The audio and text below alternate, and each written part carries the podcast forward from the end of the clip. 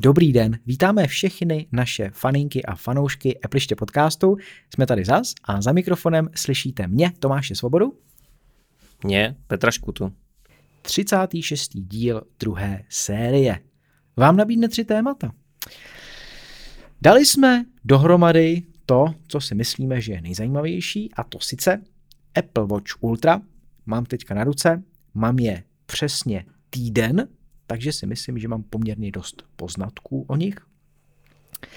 A potom Petr tady vytáhnul měření spánku z Apple Watch, což je jako hodně zajímavý téma, který uh, taky si myslím, že s nima máme docela do zkušeností. AirPody Pro, druhé generace. Další věc, kterou mám teďka na stole, zhruba ten týden a porovnávám je s první generací a těch rozdílů je tam možná trochu víc, než by se mohlo na první pohled zdát. No a když zbýde čas, tak bychom mohli zařadit i čtvrtý téma, že jo, ale to bude taková jako rychlovka a to sice co čekat od Apple v příštím roce. Máme tam šest nějakých zajímavých produktů, takže si k ním řekneme, jestli jo, nebo jestli ne a je to úplná blbost. Kromě toho tip na příslušenství a tip na funkci tentokrát ve Watch OS nesmí chybět. No, Petře, ještě tady máme nějaký komentáře, tak já možná bych vzal teda ten komentář a ty bys nám pak řekl uh, naše podporovatele. Uh, na Twitteru tak nás pozdravila Marie Zemanová, za což děkujeme a vysvětlila nám přesně, jak je to s těma kompenzačníma pomůckama. Eh, který teda eh, stát nebo úřad práce přímo, tak eh, může dát nějakou podporu na ně pro znevýhodněné handicapované lidi.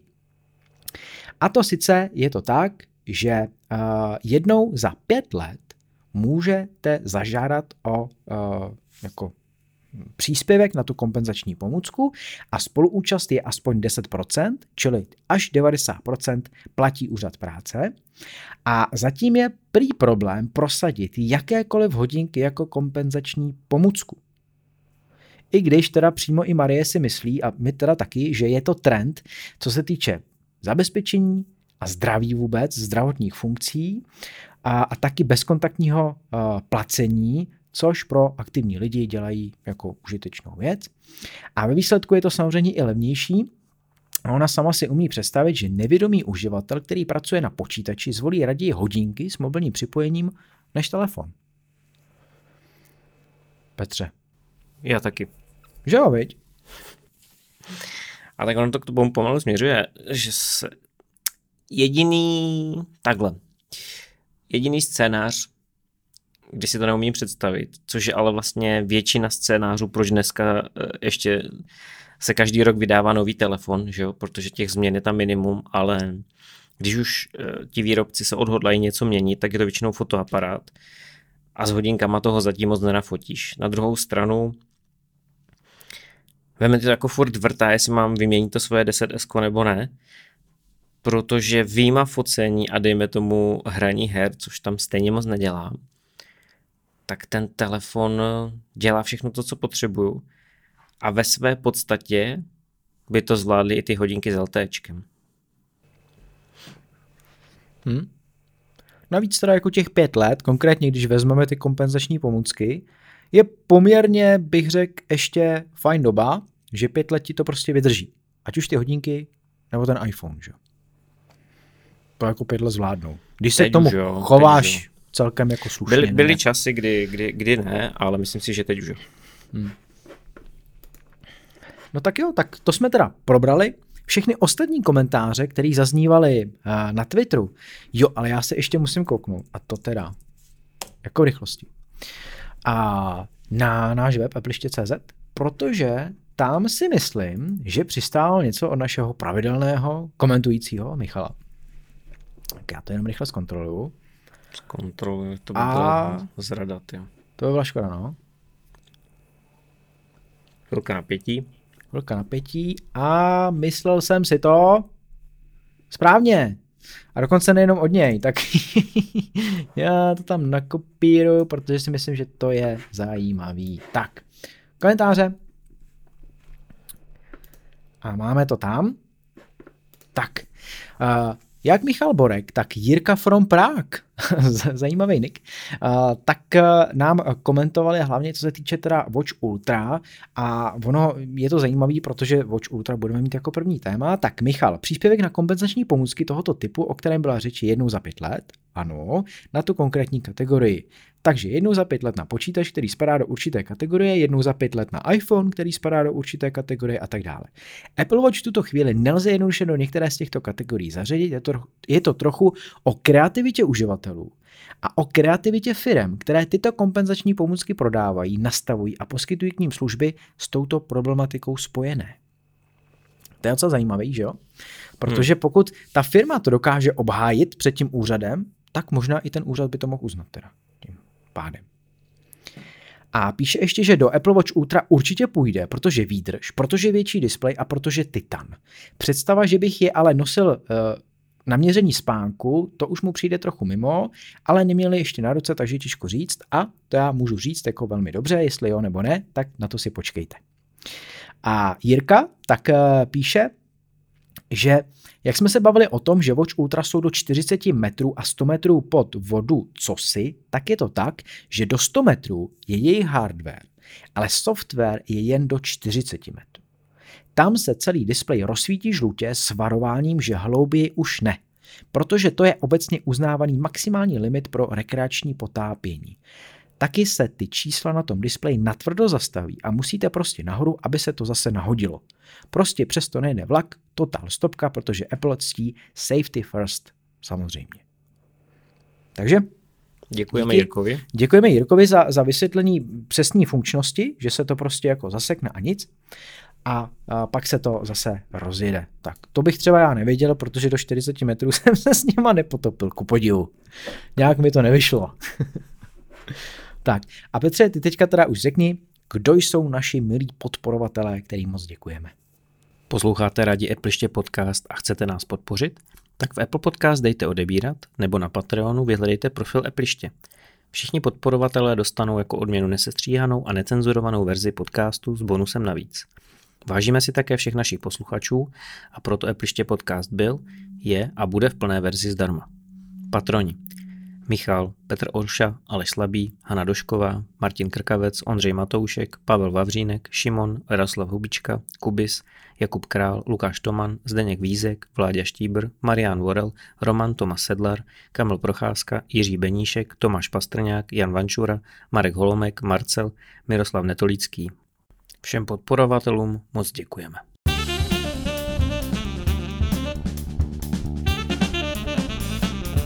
No a nemůžeme dnešní díl odpálit ničím jiným, než jsou Apple Watch Ultra, úplně nová řada hodinek, která docela budí rozruch, jako si myslím, v těchto dnech. Vlastně je to přesně týden, co se začaly prodávat, je to přesně týden, co je já mám na ruce. A musím ti říct, Petře, že každým dnem si mi líbí víc a víc na pohled že vlastně na začátku, když uh, jsem ty hodinky jako obdržel a vyndal jsem je, tak to bylo takový ty bláho, to je fakt jako velký, těžký. Jo. Že ty hodinky jsou skoro dvakrát těžký, než uh, jsou uh, ty moje Series 7, který pořád jako mám. A zajímavý, teďka jsem si jako prohazoval, když jsem jeden den nosil uh, ty svoje původní a druhý den jsem nosil ty ultry a podobně. Hele, a musím ti říct, že je mi to vlastně úplně jedno, co mám na ruce. Hmm. Když to takhle řeknu na rovinu, je mi to úplně jedno, protože vůbec to neregistruju. Jo, je mi jako... Je... A ty jsi říkal, že máš obvod zápěstí těch 17 jo. a půl, nebo tak něco? Spíš těch 17 bych řekl. Tak to jsme na tom stejně. A nepřijdou ti, netrčí ti přes ruku, protože já třeba mám taky těch 17 celých něco, a můžu říct, že mám 44, 45 by tam byl prostor, ale u těch 49 si myslím, že to budu mít zarovnané s hranou ruky. No je to tak asi už jako na té hraně, to jako je pravda. Já jsem je dával i ženě, ta má 15,5, jsme je změřili a tam už asi jako by to problém jako dělalo. Říkala, že to jsou fakt jako velký škatule teda. A, a asi, asi by to jako nenosila. Mně jediný, kdy já vlastně přicházím na to, že ty hodinky jsou poměrně velký, tak je, když dělám rychlej pohyb tou rukou, když tím zápěstím jako kroutím, A teďka ty hodinky mi tak jako trochu na tom zápěstí jako plandají, trochu mi jako na tom, na tom jezdí. To s těma uh, sedmičkama to nemám, jo, protože ty jsou fakt naplácnutý přímo na té ruce a když dělám nějaký rychlej pohyb, tak to jako vůbec necítím na té ruce. Když to dělám s těma ultrama, jako hodně rychlej pohyb to musí být, jo, takovej prostě, to normálně Takový nedělá. jako když sportuješ. To zní jako rychlý pohyb při sportu. Uh, když jako běžím, tak ne, když jako takhle mávám mm-hmm. tou rukou, ale fakt musím jako třeba dvakrát tolik jako tím mávat, jak když, když šejkuješ třeba, když máš shaker, něco prostě, jo, a teďka jako šejkuješ, my třeba takhle mícháme mlíko, jo, sunar, No jasně. jo, natřepáváš. Tak kdybych to dal tou levačkou, tak prostě cítím, že tam ty hodinky jsou a že se mi jako hejbou, že nedrží na stejné pozici. A to je asi jako jediný, jediný moment, kdy uh, rozeznám, když bych se nekoukal, že na ruce mám ty ultry oproti těm sedmičkám. Ale jinak je mi to vlastně úplně jedno. Čili těch našich 17 cm obvod. Doporučuji všem uh, krejčovský metr, pokud nemáte krejčovský metr, stačí papírek, obtočit, natáhnout a změřit rovným pravítkem. Tak si myslíš, že to je jako ta spodní hranice? Asi. No asi jo, no. no jako záleží na každém, no, co, co samozřejmě jako snese. Ale řekl bych, že asi jo, že víc už by asi jako fakt bylo blbý a hodně by to přesně trčelo vlastně přes, uh, přes tloušťku té ruky. Záleží taky na tom řemínku, jo. Já teďka vlastně i jsem si zase vzal ten oceánský, abych uh, to jako různě zkoušel pocitově. Uh, ono mi to přišlo s tím oceánským řemínkem. A to je řemínek, který je nejobjemnější z té trojice těch nových. Taky nejméně kupovaný, co, co mám takové interní insider informace. Mm, asi jo, no, protože přímo je to spíš opravdu pro ty potápěče, který si to dají na ten neopren, na tu neoprenovou kombinézu a prostě jsou rádi, že tam mají něco jako velkýho, a něco pružného, on je poměrně pohodlný. Takže on vůbec jako fakt, jak je pružný, je pohodlný, moc není cítit na té ruce, ale opravdu jako trčí. Fakt jako hodně trčí, jak je tlustý. No a pak je, že jo, vlastně pak mají ty tahy, alpský tah a trailový tah, ty vypadají jako rozhodně líp, nějaký celodenní použitelnosti a já jsem si to i vyměňoval za ten svůj sportovní, protože samozřejmě vy můžete dát řemínek, který už Apple má a nabízel ke starším Apple Watch a k tomu většímu rozměru. Takže když je to řemínek, který je kompatibilní s hodinkama o velikosti 42, 44 nebo 45 mm, tak bude kompatibilní i s Ultrama. Já ti dám takovou kvízovou otázku. Víš, který Jedná se teda data o z jednoho zdroje, tak nebudeme to brát úplně jako dogmaticky, ale myslím si, že podle toho, co jsem viděl YouTube videa a tak dál, že by to mohlo odpovídat. Víš, který z těch řemínků je nejobjednávanější? Jako z té trojice těch nových? Mm-hmm, z té trojice pro Watch Ultra. Nebo respektive Ultra plus ten řemínek. Protože Apple to prohrává dohromady, že? No tak asi ten trailový tah. A tak teď, teď já to mám v angličtině, nevím proč, tak já si to musím rychle přepnout, ale je to ten oranžový. Takže jestli, jestli, jestli říkáš... Tak to bude možná ten alpský, jo. Mm-hmm, tak ten, ten, ten, ten je nejprodávanější. No protože je takový, jako prostě se to k tomu nějak jako hodí, možná i k tomu oranžovému tlačítku, tak těm lidem to možná přijde, že to nejvíc jako se, se jako doplňuje. Jo. Ano, oranžový alpský tah je alpský. oficiální hmm. překlad do češtiny. No, no, no. No, tak eh, víš, který jsem si já předobědnal? Který? Oranžový alpský tah, takže, hmm, no, jasně, takže no. se asi nedočkám těch očů. Ale tak um, jsem předobjednaný v šesti obchodech, tak v jednom to snad klapne. Hele, tak já tě možná takhle přidám rovnou, jako. zkusíme domluvit, zkusíme domluvit. No, Petře, ty jsi tady udělal nějaký, jako, nějaký výpisky toho, co podle YouTube videí uh, si zjistil tak klidně jako si to můžeme říct, můžeme si to probrat a já ti na to řeknu, jestli jo nebo ne, nebo jako jak se to má. Jo, protože samozřejmě nemám co dělat. Jasně. tak jsem už viděl nějakých plus minus 20 videí uh, ohledně Watch Ultra a teda musím říct, že v Americe uh, je dostávali jako poměrně hodně těch youtuberů. Já nevím, jestli Apple rozšířil své marketingové působení a tamní youtubery jako obšťastnil, ale mělo jich poměrně hodně tu recenzi před uvedením. Nebyla to taková ta, taková ta nejznámější jména MKBHD, iJustin a tak dál, ale bylo to poměrně dost youtuberů, Samozřejmě různých, jo. Já jsem třeba byl překvapený, že vlastně měl recenzi před zahájením prodeje den, nebo snad tak nějak to vycházelo, že Apple pouští to embargo a byli to třeba i nějací běžci, jo, byli to nějací potápěči a tak dál, takže jako z velmi širokého spektra eh, vlastně ty hodinky jako dostali ti lidé a nebyly to jako recenze takové ty, jak se to dělá v Čechách, že uh, máš jeden a už jako uděláš recenzi, ale byly to opravdu jako dlouhodobé recenze, takže jako mám to nakoukané dost. A hodně bodů se tam střetávalo. Takže já jsem si udělal nějaké vypisky, já jsem teda myslel, že to pojmeme jinak, ale Tomáš mě takhle vyzval, tak třeba po jeden bod po bodu, on to bude vždycky rozpozorovat nebo jako potvrzovat. Velmi často se tam ozývalo to, že ta korunka se ovládá na mm, první pokus hůře, nebo poslepu se ovládá hůře, než u klasických Apple Watch. Že tím, jak je zapuštěná, tak jako musíte si to nacvičit. No, tak já ještě než odpovím, tak jenom řeknu, že my máme teda taky video, když půjdete na eh, YouTube, na kanál Appleiště, tak tam poslední video právě tak budou eh, Apple Watch Ultra po několika dnech používání, tak na to mrkněte. A možná přesně to si říkal, tak Apple trochu změnil možná ten přístup, protože i mě dorazily ty hodinky a ty sluchátka jako vlastně hned ten první den, jo, což nebývá zvykem. Takže je možný, že i v jednotlivých zemích, nejenom v Americe, se trošku jako mění přístup Apple, ale to nepředbíhejme, uvidíme. Nechci to zakřiknout. No, jinak ta korunka teda hůře se ovládá. Ona se ovládá hlavně jinak. Jo. Takže uh, hůře se asi říct úplně nedá.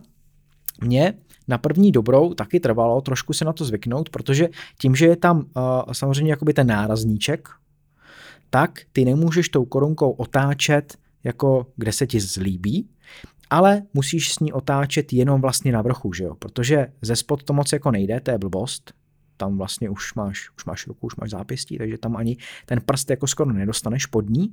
Takže jenom vlastně z vrchu musíš otáčet tou korunkou a já u těch sedmiček jsem zvyklý, že tím prstem a tou korunkou otáčím jako víc po obvodu celé té korunky.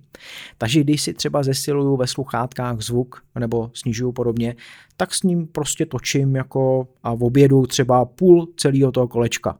Takhle opravdu je ti vidět jenom na tom vrchu a jenom na tom vrchu s ním můžeš jako točit. Takže je to spíš o tom, že si zvyknout, že teda neotočíš prst po obvodu celým té korunky, ale jenom ten hořejšek a mě se ovládá dobře. Ona je vlastně i větší, ona je i tlustší, taková robustnější než u těch sedmiček. Takže je dobře nahmatatelná a není to tak titěrný a mě to vyhovuje. Další bod byl, že to levé tlačítko, to nové, to akční tlačítko, zbarvené do oranžova mimochodem, a to u všech Apple Watch Ultra je jedno, jaký, jakou variantu, jaký pásek si vyberete, vždycky to tlačítko bude oranžové, stejně jako korunka bude oranžová. Takže to levé tlačítko postrádá zpětnou vazbu, ehm, v angličtině se tomu říká kliky, že není, že necvaká, že nemá takový ten tlačítkovský jako mm, zpět, takovou tu zpětnou vazbu, že když cvaknete, tak ta klávesa nebo to tlačítko vám dá zpětnou vazbu, že ho promáčknete a zastaví se. Hodně v youtuberu popisuje, že takové jako maši, jakože takové měkké, že nemá tu zpětnou vazbu a třeba když běhají, tak vlastně tím, že tam chybí ta zpětná vazba, tak neví, jestli ho zmáčkli a musí vlastně jako kdyby zkontrolovat na displeji, jestli k té akci došlo nebo ne. Tak zase můžeš hmm. potvrdit nebo vyvrátit. No ono se jako spíš mačká jako blbě, když to tak řeknu, protože tím, jak je poměrně jako dost zapuštění, oproti tomu postrannímu tlačítku z pravé strany, který je pod korunkou, to klasický, který vlastně na očkách je, uh, jak živa, tak uh, to se mačká jako velmi dobře. Je i vystouplý, když ho zmáčknu, tak hlasitě klikne, a víš prostě jasně, že si kliknul. Zatímco to akční tlačítko je víc zapuštěný. Jo? Jak tam vlastně není žádný výstupek, tak se i blbě jako vlastně nahmatává a musíš ho stisknout trošku větší silou než to klasický postraní. A to je taky jedna z výtek, která mířila uh, v tom videu na Apple Watch Ultra, uh, v tom mém videu, kde i jsem říkal, že je jako hůř dostupný, je dost zapuštěný a fakt se jako nemačká dobře. Jo, jako když na to máš čas a ty hodinky máš na ruce, stojíš, sedíš, ležíš, cokoliv, tak jo, tak si ho prostě nahmatáš, jo, zmáčkneš ho, jo. Ale při tom běhu, při té aktivitě, tak fakt to není jako úplně ideální a je to o tom naučit se uh, přesně nahmátnout to místo, zmáčknout, pak už to problém dělat nebude, ale věřím, že na začátek, když ty hodinky někdo má prostě jako úplně nový první dny, tak mu to přijde asi jako docela blbý. No. Já bych uvítal, kdyby to tlačítko bylo stejně vystouplý, jako je to postranní tlačítko, nemyslím si, že by to vadilo. Jo, myslím si, že by to ještě bylo v pohodě, ať ho klidně Apple udlá vystouplejší. Takhle je fakt dost zapuštěný a jo, nemačká se dobře. No hodně lidí si potom uh, postesklo spíš než stěžovalo, že vlastně se musí znovu učit ovládat Apple Watch, protože já to dělám taky, jsem zjistil, že vlastně chytnu palcem po levé straně tu část Apple Watch a pak ukazováčkem mačkám korunku. Což na normálních hodinkách Series 4, Series 7, Series 8 funguje úplně bez problému, ale na ultra, když to uděláte, tak dost často promáčknete právě to akční tlačítko. No, to je taky přesný, no. Jako, tak, taky, taky s tím mám problém, takže já jsem to vyřešil tím, že ten palec tak nedávám na uh, celou vlastně tu levou část, nebo na prostředek té levé části hodinek, ale jenom na kraj teďka. Takže ho dám na roh, palec dám na roh, pod to akční tlačítko a ukazováčkem zmáčknu pravý postranní tlačítko anebo korunku. Ale zase je to o tom zvyku, jo, jako o ničem vlastně jiným. A věřím, že za těch pár dní a já vlastně teďka za ten týden jsem si na to úplně v pohodě zvyknul a jako tohle už problém není. Já jsem tě viděl ve videu, že jsi měl tričko, tak tam předpokládám, s tričkem se to nosí dobře. Ale co třeba košile nebo oblek, Tome? Zkoušel jsi? Oblek jsem neskoušel. Oblek nenosím úplně jako běžně, takže to jsem neskoušel. Ale samozřejmě teďka tím, jaký je počasí, tak je jasný, že já jsem se musel víc oblíknout, měl jsem mikinu, měl jsem budu, bundu a měl jsem samozřejmě i to triko, takže tři, eh, tři vrstvy. Zkoušel jsem to a nedělá mi to vůbec žádný problém. Jo. Záleží samozřejmě, jak moc uh, úzký jsou ty rukávy, a protože eh, tu mikinu, kterou vlastně jsem teďka v posledních dnech nosil, tak eh, tam má ten rukáv poměrně široký. Bunda už tolik ne, ale zase jako nepoznal jsem vlastně skoro rozdíl. Jo. Bál, jsem se, bál jsem se toho, jak se to bude nosit pod oblečením, pod rukávem, ale nepoznal jsem skoro rozdíl. Co se týče potom třeba košile, tak to by mohl být problém. A to je pravda, že jsem neskoušel.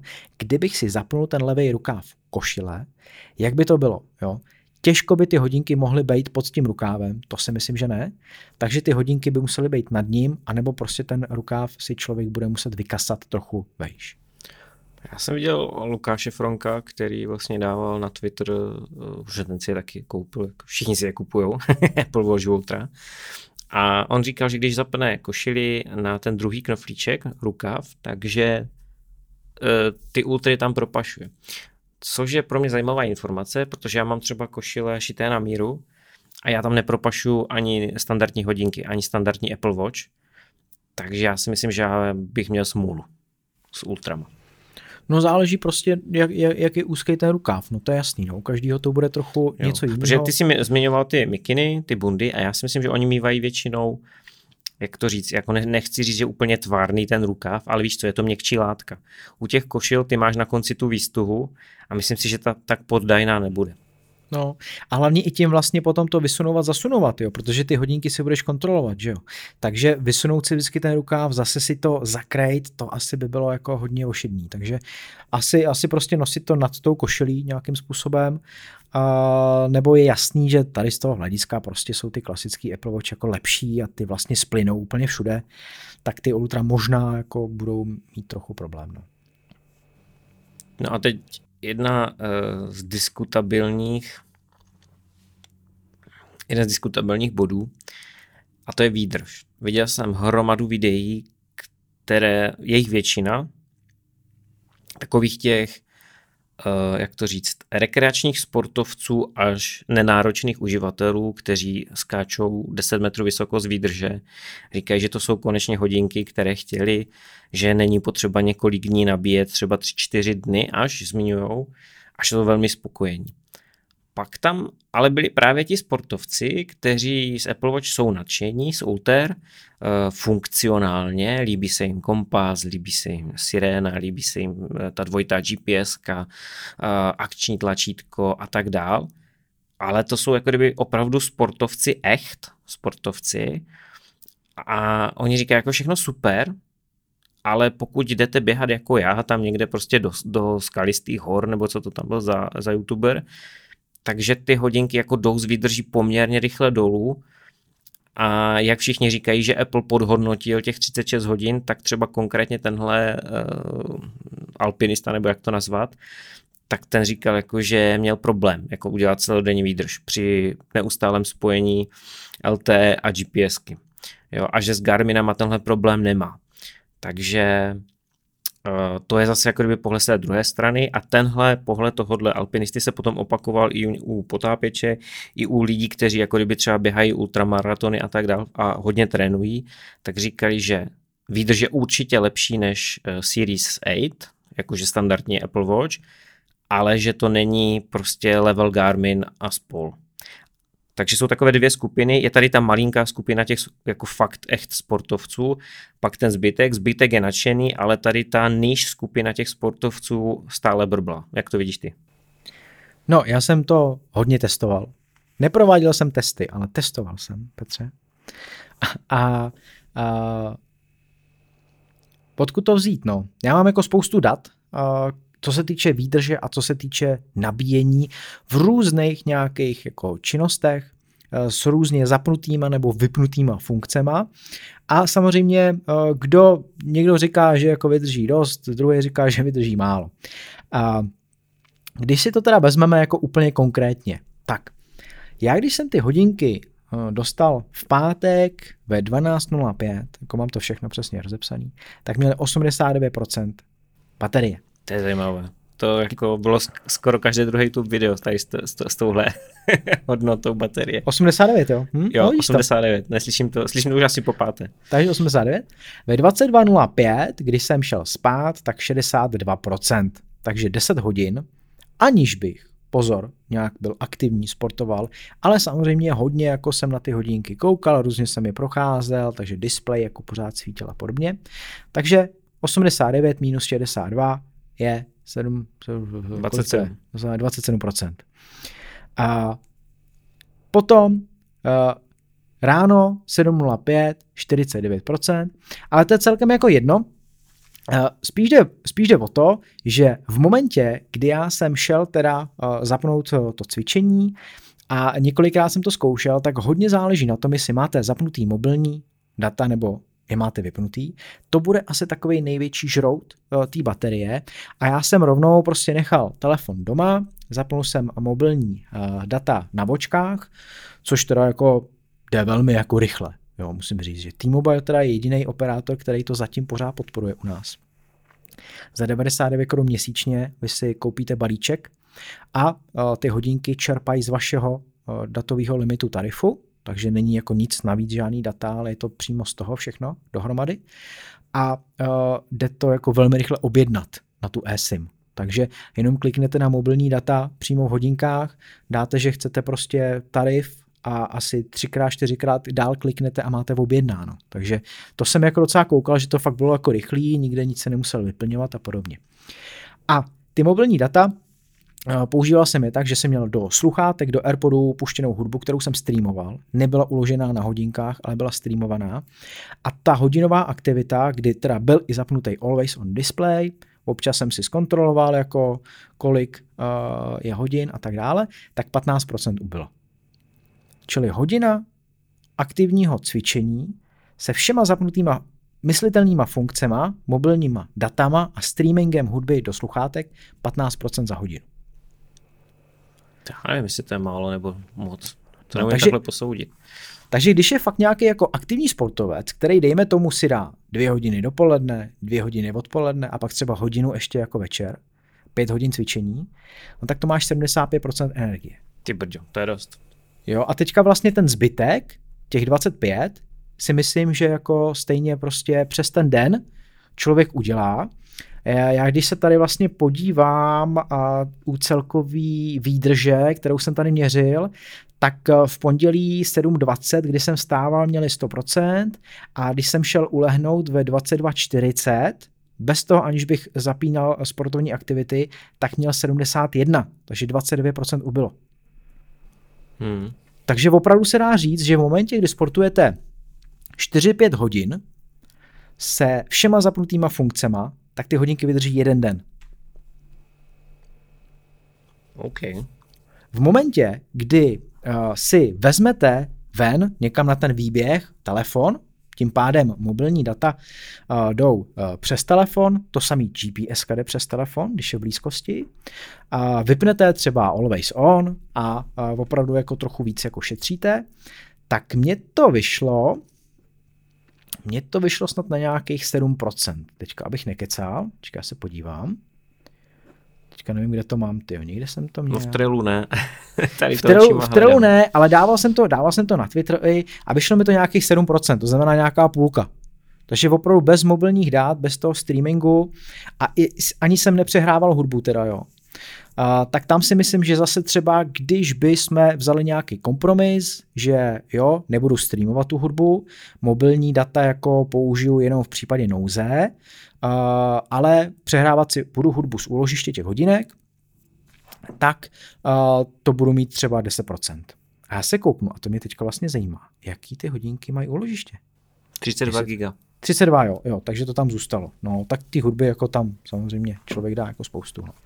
No, no. právě, já jsem chtěl říct, že to bude ten nejčastější případ, jo. Uh, že vlastně tahle data, než jsem to chtěl hodit ze stolu a pak si říkám, no počkat, nesmysl vlastně, to je, to je ten use case, proč si pořídit tyhle hodinky, protože vlastně, jak když jdu něco dělat, nějakou aktivitu, třeba běhat nebo tak, tak si pouštím podcasty, jsem ochotný plně si je stáhnout do hodinek, s tímhle nemám já problém, ale mám problém, já to moc neumím jako jenom běhat a jenom se dívat před sebe. Takže prostě si do těch uší pouštím podcast.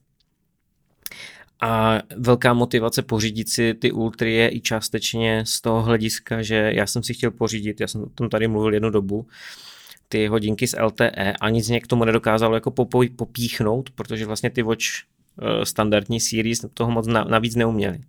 A teďka v těch ultrách bych dostal jako kompletní balíček všeho, a ta motivace je jasná, nechat ten telefon doma, že jo? A jít prostě běhat, hodit si, hodit si uh, Airpody a pustit si nějaký poslo, uh, podcast u toho. To znamená, já bych byl teda na těch, uh, neměl bych asi aktivní data, měl bych jenom jako na příjem, že jo? Protože nebudu streamovat tu hudbu, nebudu streamovat ten podcast jako takový, ale napřímo chci být. To znamená, těch 10% pro mě je, je, je hratelných. Na druhou stranu to vlastně pod, tím potvrzuješ tu teorii, co jsem měl, že vlastně ti jako hard, ti echt sportovci asi stejně zůstanou těch Garminů a podobných. Protože ta výdrž jako při tom plném nasazení zase, zase jsou to jednodenní hodinky pro tady tuhle úzkou skupinu lidí. Hmm.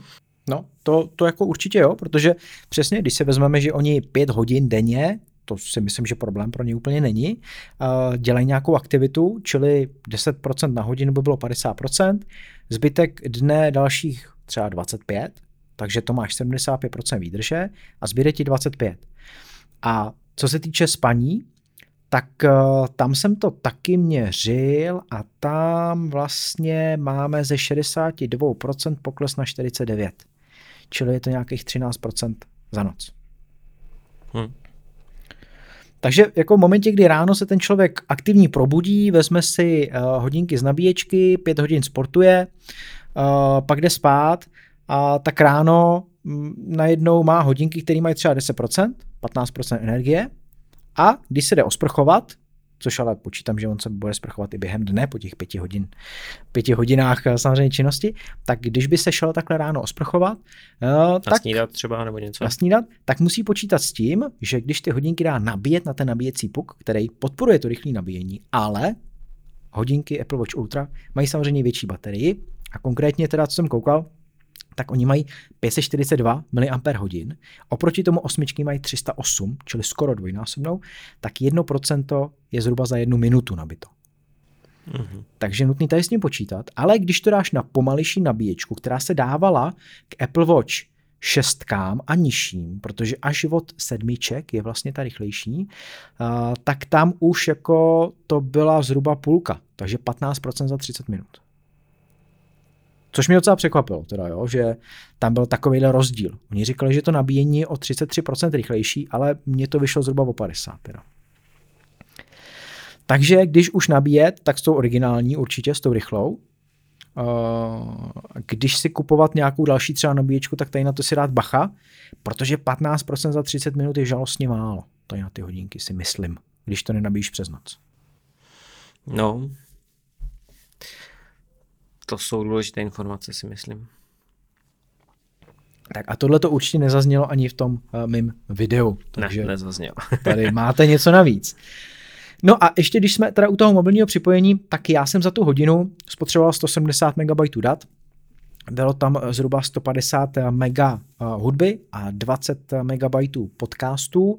Občas jsem přeskočil teda, takže jako není to, že by to bylo plynulý hodinový přehrávání a bylo to úplně bez sekání teda. Jo, nestalo se mi, že by se mi nějak jako to muselo načítat další dobu LTEčko, jako si myslím, že jsem měl po celou dobu, protože ani jako jsem nebyl nikde mimo Prahu s nima zatím, takže byl jsem, byl jsem sice v lese, ale v pražském a i tamto LTEčko jako je všude už.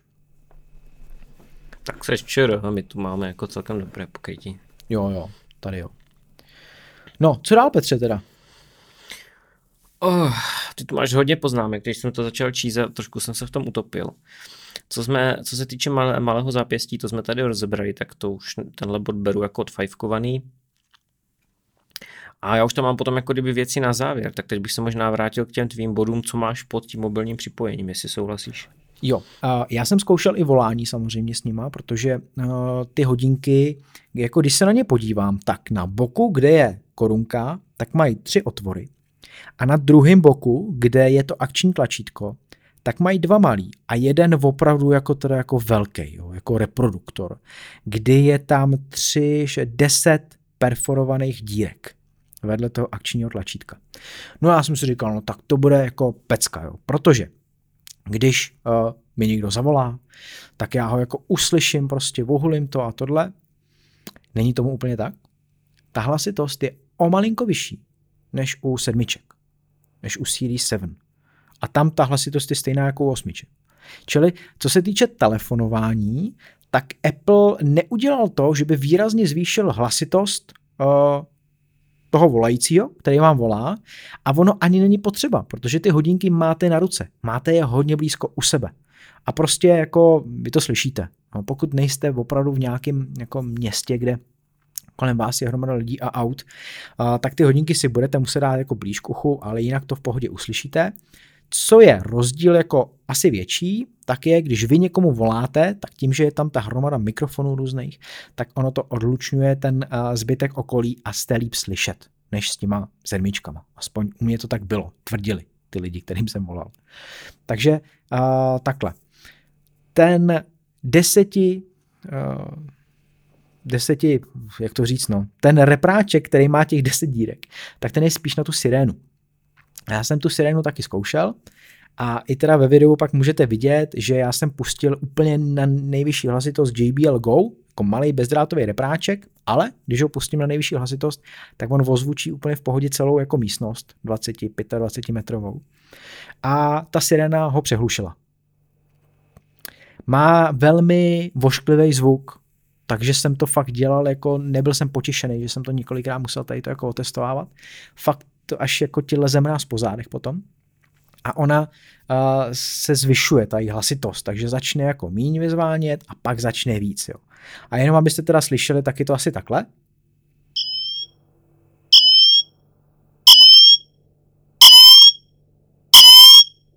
A je to rozhnusný, co? Já jsem to slyšel tolika z tolika videí, že už jsem na to zvyknul. no, Já to mám jen jak na dobrou noc. Ale jako slyšet, eh, slyšet asi jako budete, tím spíš, že prostě je to uh, pro situace, kdy jste někde, kde nikdo jiný není, že jo, na nějaký, uh, přesně třeba v lese, jo, ztratíte se v lese, máte od toho ten kompas na těch hodinkách, ale pokud ho nemůžete ovládat a chcete panikařit prostě, tak spustíte sirénu. A Apple říká, že na 180 metrů vás uh, někdo uslyší. Nemám vyzkoušený na kolik jako metrů je to slyšet, ale abych řekl, že možná i klidně dál, jako že uh, to bude slyšet na nějaký rovině, kde není moc překážek, nebude tam třeba moc stromů, nebo bude to na nějakém poli, tak to bude slyšet určitě ještě dál. Uh, hloubkoměr jsme říkali, spaní jsme probereme spíš, jo, to spíš probereme. A co mě ještě, co mě ještě zaujalo, mně se objevila hláška o nezdařené aktualizaci v angličtině normálně. Se mi jako nikdy nestalo na hodinkách, na kterých mám systém v češtině, tak aby mi vyskočila notifikace, že se aktualizace nezdařila v angličtině. To mi přišlo dost divný, jak kdyby Apple na něco jako zapomněl, jo. A, a to je takový to, že přes noc ty hodinky se neaktualizují a ono asi k tomu došlo, protože jsem uh, s nima spal a nebyly na nabíječce. No a ráno mi vyskočí notifikace v angličtině, tak to se mi ještě nestalo, tak to bylo takový trochu zvláštní. A jinak vlastně asi jsme všechno řekli z těch Já se chci jenom zeptat, ty máš uh, fyzickou simku od T-Mobile a kombinuješ to s eSIMkou ve vočkách, nebo máš oboje eSIM? Mám fyzickou v telefonu. Mm, takže dá se to takhle no. veselé kombinovat. Dá se to, ty to potom vidíš eh, v aplikaci od T-Mobile jako balíček za 99 korun, který se ti neustále obnovuje, pokud nechceš, tak ho pak jenom jednoduše zrušíš, takže fakt je to jako maximálně jednoduchý. Okidok. No, tak ještě máš nějaký dotaz, nebo, Hele, nebo to je všechno? Uh, slyšel jsem takovou jako větu na závěr, tak uh, bychom to tím mohli uzavřít. Um, že to jsou hodinky nabité funkcemi, které většina uživatelů stejně nevyužije, ale ta stejná většina uživatelů je chce. co, co si o to myslíš? Je to teda z angličtiny, tak ten překlad je takový trošku kostrbatý.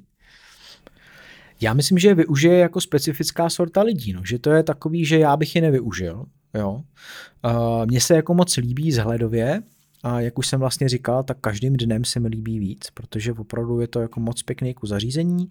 Nevadí mi už ani to, že ten displej není v úplně do okraju, protože o to se vlastně Apple snažil v posledních letech a už ty moje Series sedmičky tak mají hodně do okraju roztažený displej, až vlastně přetejká. Tady tomu tak není. A mně se to líbí, jsem s ním jako úplně v pohodě, ale jako já bych je opravdu jako nevyužil. To využití vidím u lidí, kteří každý den jdou sportovat.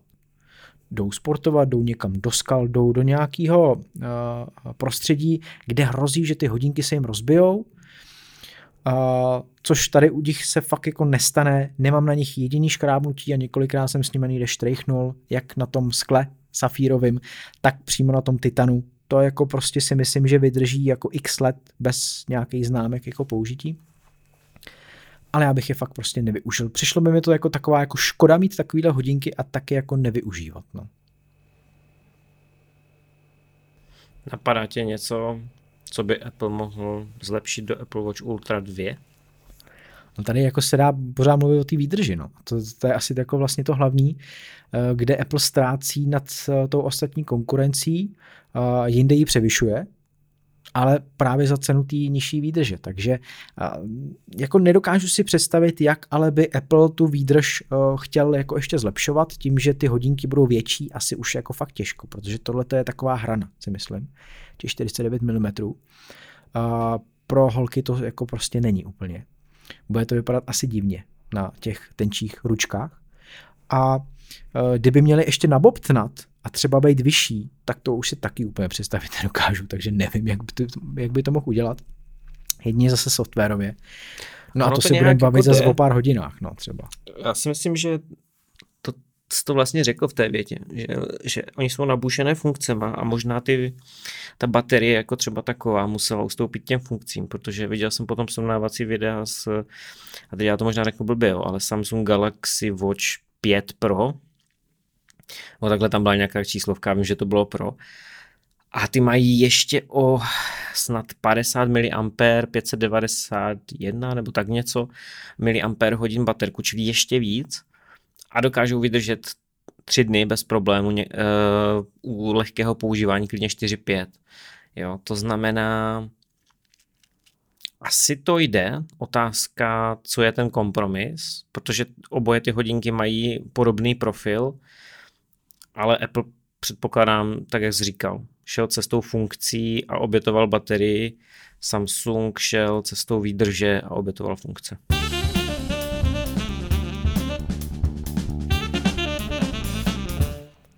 A jako v každém díle, taky tentokrát tady máme tip na jedno zajímavé příslušenství. Děkujeme tímto partnerovi našeho podcastu společnosti RTA. Na jejich webu rta.cz se můžete mrknout, jaké doplňky pro iPhone, iPad, Mac a tak dále nabízí. Mají už tam i spoustu příslušenství pro nové iPhone 14 třeba, takže kryty, skla a tak dále, tak se tam můžete mrknout. No ale my tady tentokrát máme pouzdra pro AirPody trojky. A mám tady jedno bílý a jedno černý. Konkrétně je to Gear 4 D3O Apollo Snap ochranné pouzdro pro Apple AirPods 3. A nebojte se, dostanete dva linky, jeden na bílý pouzdro, jeden na černý přímo do popisku tady toho dílu podcastu, abyste to nemuseli vypisovat. A mě to pouzdro vlastně zaujalo už jenom tím, že já, když jsem ho vybalil, tak se mi rozpadlo na dva kusy. Takže to není takový to jako ten jeden kus, jenom s tím odklápěcím víkem, ale víko je zvlášť, menší kus.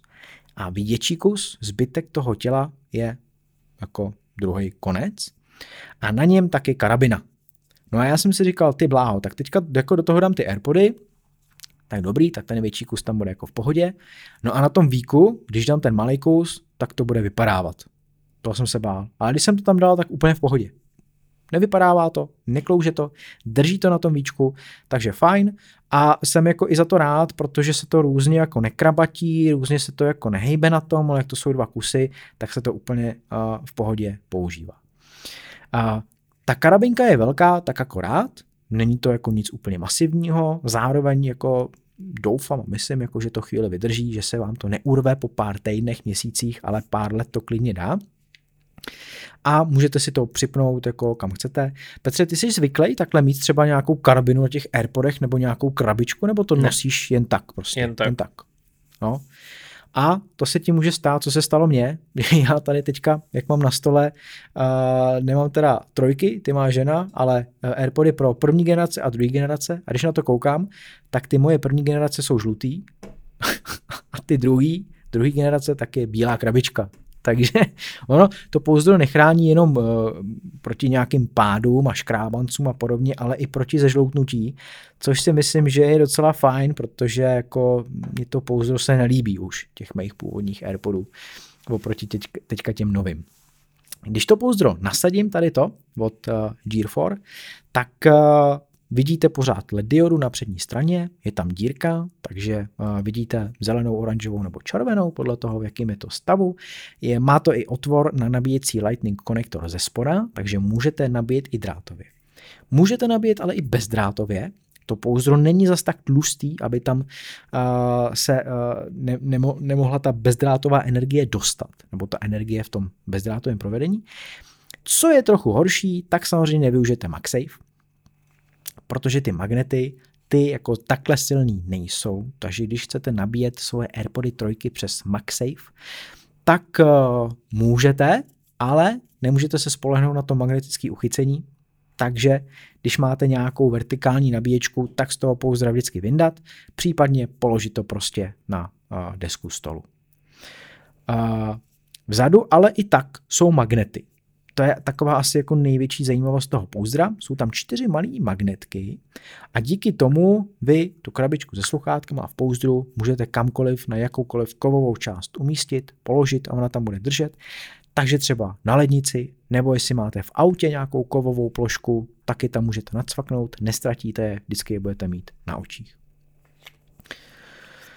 No, takže zajímavý pouzdro, Uh, myslím si, že pro každého, kdo chce chránit ty svoje sluchátka, tak poměrně ideální. Na první pohled vypadá, že je docela jako objemný, ale když do toho ty sluchátka dáte, tak ono to jako není nic uh, strašného. Vlastně z těch AirPodů trojek, když dáte tady do toho pouzdra, tak vám vznikne velikost pouzdra jako AirPodu Pro. takže fakt jako nic úplně zásadního.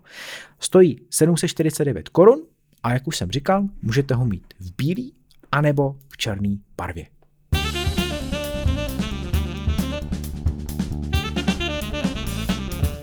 Nechat si měřit spánek je možná takovým trendem posledních let, protože zařízení, které tohle dokážou, tak eh, neustále přibývají.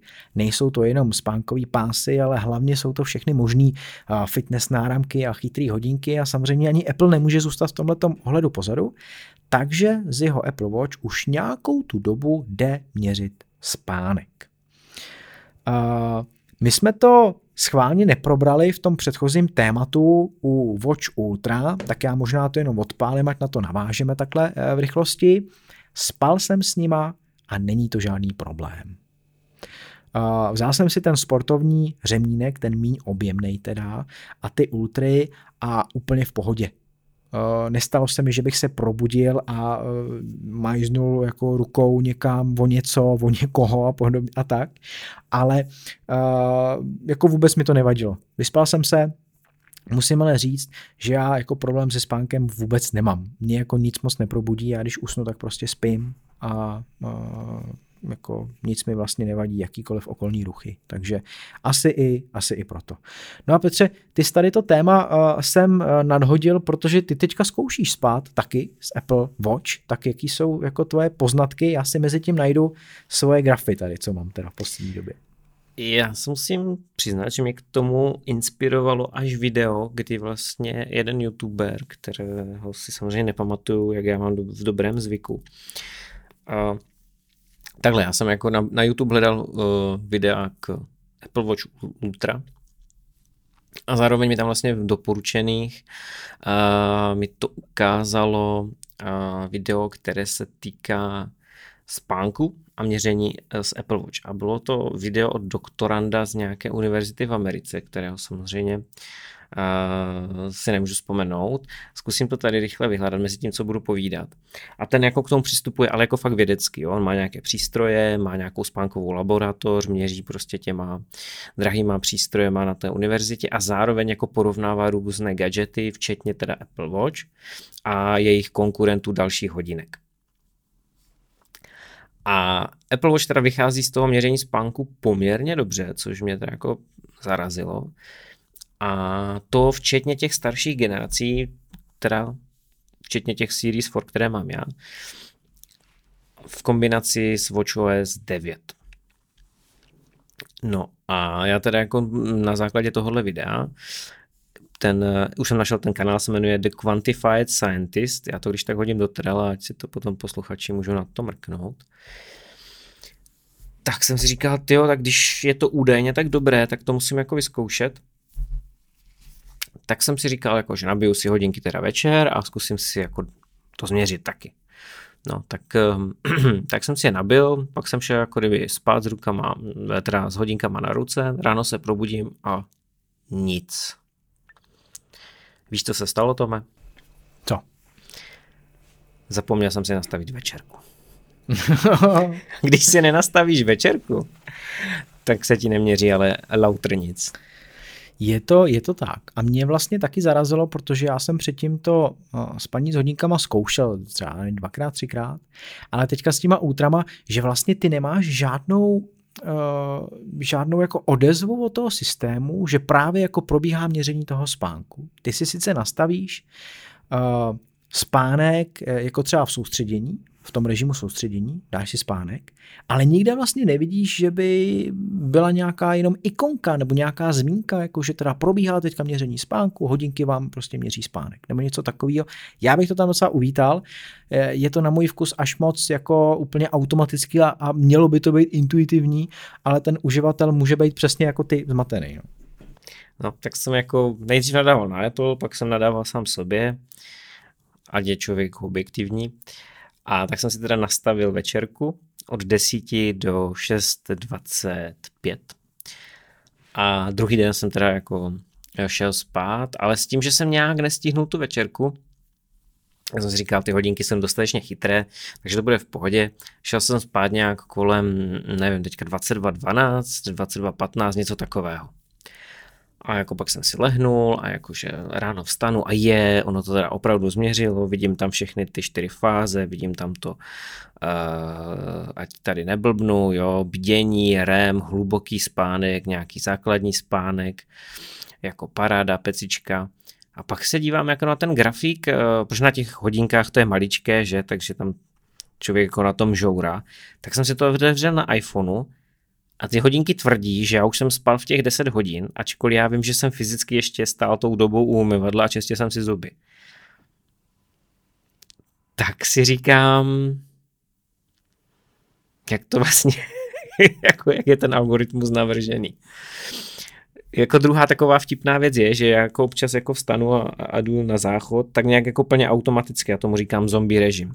Že já prostě jako říkám si, jo, musím se vyčůrat, tak jako vstanu, že jdu na ten záchod. Dělám to úplně automaticky, že kolikrát ani nevím, jak, jak jsem se dostal zpátky do postele. A zase si lehnu, ale já tam jako tu fázi nemám. Jako jo, e, hodinky tvrdí, že jsem celou dobu spal. To znamená, buď jsem jako fakt dokázal spát a přitom jako vykonávat tuhle činnost, a nebo nevím. Máš tady jsem... nějaký bdění, máš tady nějaký bdění na tom grafu, ale to asi mám, teda nebude mám, mám, mám, mám, ale to je z toho prvního, to je z toho, myslím si, že prvního dne, nebo to je z dneška, teďka nevím. Jo, že potom se to trefilo, protože já jsem jako jeden den šel nejenom na to, a ještě jsem se šel napít a tam už jako to zaznamenali, což možná to bude z toho dnešního dne. Jo, takže jo, potom tam mám dění. Na druhou stranu, já se třeba, mně se často stává, že se probudím ještě před šestou a už potom jako moc nespím, tak se jenom tak jako válím zleva doprava, mám zavřené oči, ale už prostě jako čekáš, vyloženě jako čekáš, si říkám, no za chvíli zazvoní budík, ale ještě si položím v teplíčku, ve smrádečku pod peřinkou. A ty hodinky mi ale furt tvrdí, jako že jsem spál, jo, nějakým základním spánkem, tady tím eh, modrým. Jo, není to ten REM ani hluboký, ani, ani tohle tak si říkám, ale já přece nespím, že jo, já to vím, ale hodinky mi tvrdí, že jako spím, že jo. No. Je to, je to jako zvláštní. Já třeba, když se chci podívat na uh, nějaký svoje data dřívější, tak nemám tu možnost, jo. Když jdu do zdraví, vlastně do toho spánku, tak eh, mi to ukazuje jenom takový sloupečky. A teďka ty, které jsou barevnější, tak spánek jsem měřil. Ty, které barevní nejsou, tak spánek se neměřila, hodinky byly mimo moji ruku, takže zřejmě na nabíječce. No ale pokud bych chtěl se vrátit do úterka třeba tady, kdy jsem teda měl poslední měření s hodinkama na ruce, no tak já si to nemůžu rozkliknout. Tyjo. Já si kliknu jenom na ten sloupeček a píše mi to, že spánek trval 6 hodin a půl hodiny, 6 eh, hodiny zhruba, ale nemůžu si to rozkliknout, abych viděl jako všechny data. Tak, jak to tam máš pěkně ty, Myslím si, že to můžeš rozkliknout vlastně jenom poslední. Jo, počkej. Aha, tak ono je to, jo takhle. Pardon. No počkej, ale pokud jsi na to nepřišel, to znamená, že to Přišel, uživatelské tak. rozhraní... Ano, uživatelské je to úplně na prd, jo, ale už jsem na to přišel, mm-hmm, kdy, uh, když dám uh, ve spánku, ve zdraví uh, denní přehled, tak uh, mně se tam ukazuje samozřejmě poslední den, že jo, ale... Můžeš listovat můžeš listovat, ano, a na to jsem přišel až teďka, prstem doprava doleva a přecházet mezi těma jednotlivými dnama, takže dobrý, takže vidím to taky, no, tak vidím i ten můj úterek, jak jsem jako spal a já byl normálně třikrát vzhůru. Hmm. Vůbec o tom nevím.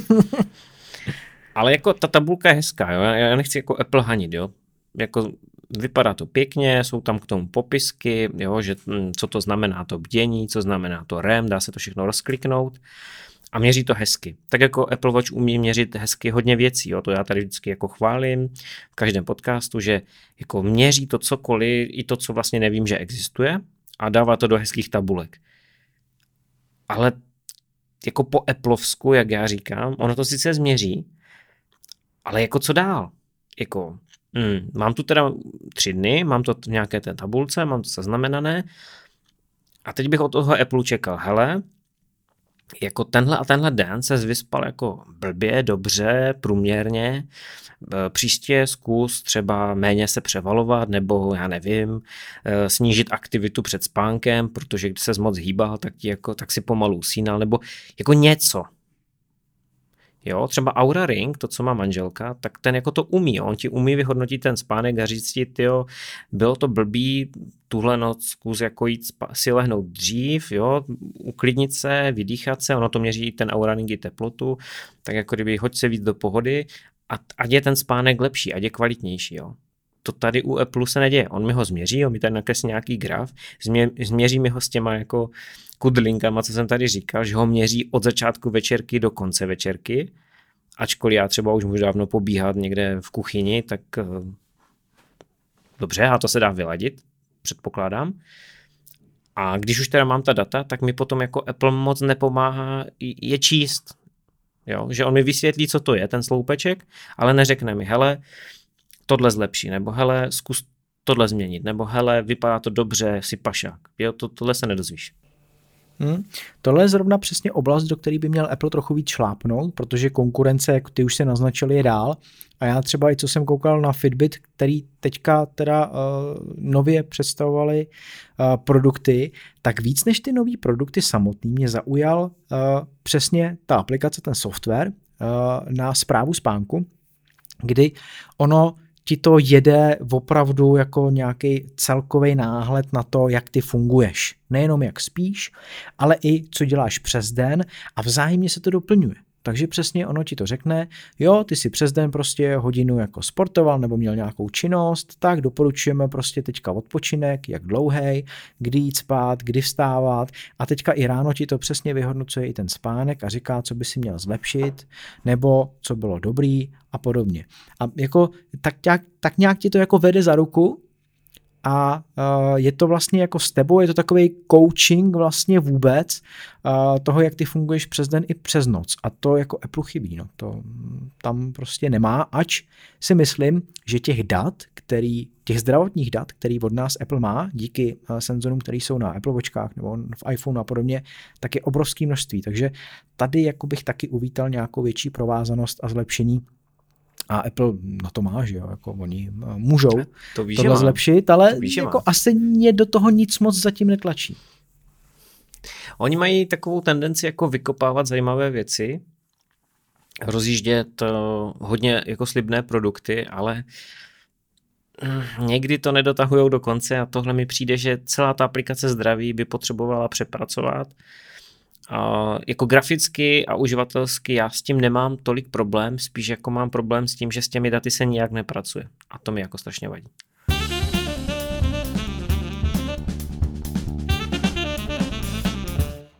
AirPods Pro druhé generace. Tak se oficiálně nazývá, nebo nazývají nová sluchátka od Apple. No a tím, že je Apple představoval a ukazoval na svý keynote, tak možná jako spousta uživatelů nabyla dojmu, že dobrý, tak je to nějaká aktualizace, jsou to sluchátka, na první pohled eh, je pár odlišností oproti první generaci, ale asi nic, co by prostě jsme si museli pořizovat, pokud máme AirPody trojky anebo pro první generace. Já už jsem jako trochu na vážkách, tím, že je týden vlastně srovnávám a poslouchám s nima a funguju uh, paralelně s první generací a různě si je tak jako prohazuju pořád, tak uh, jako sám jsem zvědavý, co na konci tady toho tématu jako řeknu, jo? jestli teda se vyplatí koupit i pro uživatele, který už mají první generaci. Uh, já jsem dotrval dával fotku, jak vlastně vypadá dá rozdíl mezi těma jednotlivými sluchátkama. U té krabičky je to jasný a k té se dostaneme. Ale u toho jednotlivého sluchátka je taky rozdíl, to sice v umístění eh, vlastně mikrofonu a reproduktorů, který jsou na vrchu hlavičky toho sluchátka, tak eh, u starší generace je jeden takový jako podlouhlej, černý nebo začerněný eh, mikrofonek. U té druhé tak už jsou dva a z různých stran tak myslím si, že to je proto, aby to Apple mohl eh, líp korigovat, co se týče okolního a vnitřního zvuku. Ale zajímavý jako na té fotce taky je, že ty starší tak jsou zažloutlí. To znamená, netýká se to jenom té krabičky, ale týká se to i těch sluchátek. Já to nejsem schopný poznat. No nejvíc je to poznat na, tý, uh, na tom silikonovém jo, nástavci. Tam, tam jo, no, ale na tom samotném sluchátku no. teda, že to je zažloutlé, to bych neřekl. A to sluchátko je taky trošku jako zažloutlý. Jo. Je to jako, na té fotce to poznat není, ale já když na to koukám, tak to prostě jako vidím. Ten nástavec je nejvíc, to je jasný, ten prostě silikon asi zežloutne jako rychlejš takže ten jako žlutý je. Není to úplně moc pěkný, na druhou stranu, když jako vedle toho nemám ty úplně bílý sluchátka, tak vlastně jako skoro nic moc jako nepoznám a myslím si, že mám sluchátka bílý, ať jsou žlutý. Uh, co mě nejvíc překvapilo, už vlastně, když jsem si je dal jako do ucha, zkoušel jsem nějaký ty nové funkce a tohle, jak úplně bezvadně funguje dotykový ovládání hlasitosti. Jo. Uh, zkoušel jsem x různých sluchátek, velkých, malých, který prostě tohle měli. A vždycky docházelo k tomu, že když jsem prostě šmátral tím prstem po tom sluchátku, tak jsem se buď netrefoval neustále, a nebo když už jsem se trefil, tak to nezareagovalo. Z nějakého prostě důvodu. Tady to zareaguje vždycky a vždycky se trefím. Problém nastává jenom, když máte mokré ruce. S mokrýma rukama tohle nejde. Takže v momentě, kdy prostě mm, jdu sportovat, mám spocenou ruku, a nebo si uh, umeju ruce a málo si je třeba utřu ručníkem, tak ovládání hlasitosti jako nefunguje. Takže na to bacha. Jinak ale to přejíždění je prostě parádní. Fakt to funguje na první dobrou, když mám suchou, suchý prst. Nahoru zvýším, dolů snížím, je to úplně super. A uh, ten tlakový snímač funguje úplně stejně. On Apple neříká, že tam je tlakový snímač. Ale buď tam je, nebo je jinak vyřešený. Oni říkají, že to má dotykový ovládání hlavně kvůli tomu zvyšování a snižování hlasitosti, ale vlastně jinak to funguje úplně stejně. Takže když dlouze zmáčknu, tak měním uh, režimy uh, mezi transparentním a mezi ANCčkem. Takže jinak tady to funguje úplně stejně. Uh, co mě taky překvapilo, tak je zvuková signalizace nabíjení krabičky, která se dá ale v nastavení vypnout. Takže já když ty sluchátka dám do nabíječky, ať už připojím drátem, anebo eh, je položím na bezdrátovou nabíječku, tak mi tak jako pěkně zvukově jako se poznámí, ale velmi potichu. No, takže jako nikoho to nevyruší, zároveň je to slyšet a rozsvítí se i samozřejmě LED dioda, eh, která to taky signalizuje. Co mě ještě taky překvapilo, i když Apple to samozřejmě říkal, tak to je hledání v aplikaci najít, takový to místní, to rychlý, a funguje to stejně jako u AirTagu, to znamená, vy vidíte s přesností na desítky centimetrů, jak daleko a kterým směrem ty sluchátka máte hledat. U AirPodu pro první generace vidíte jenom tři různé hodnoty, buď že jste velmi blízko, dál, anebo daleko. Já takhle to mají pojmenovaný. Takže tam jako se pohybujete v nějakých metrech, než dojde ke změně. Tady u té druhé generace se pohybujete v desítkách centimetrů. Takže je to daleko příjemnější to hledat. Když to zapadne někam, nebo máte sluchátka pod polštářem, pod peřinou a nevíte, kde přesně, tak tady tím to přesně najdete. Dost lidí se ptalo na zvuk.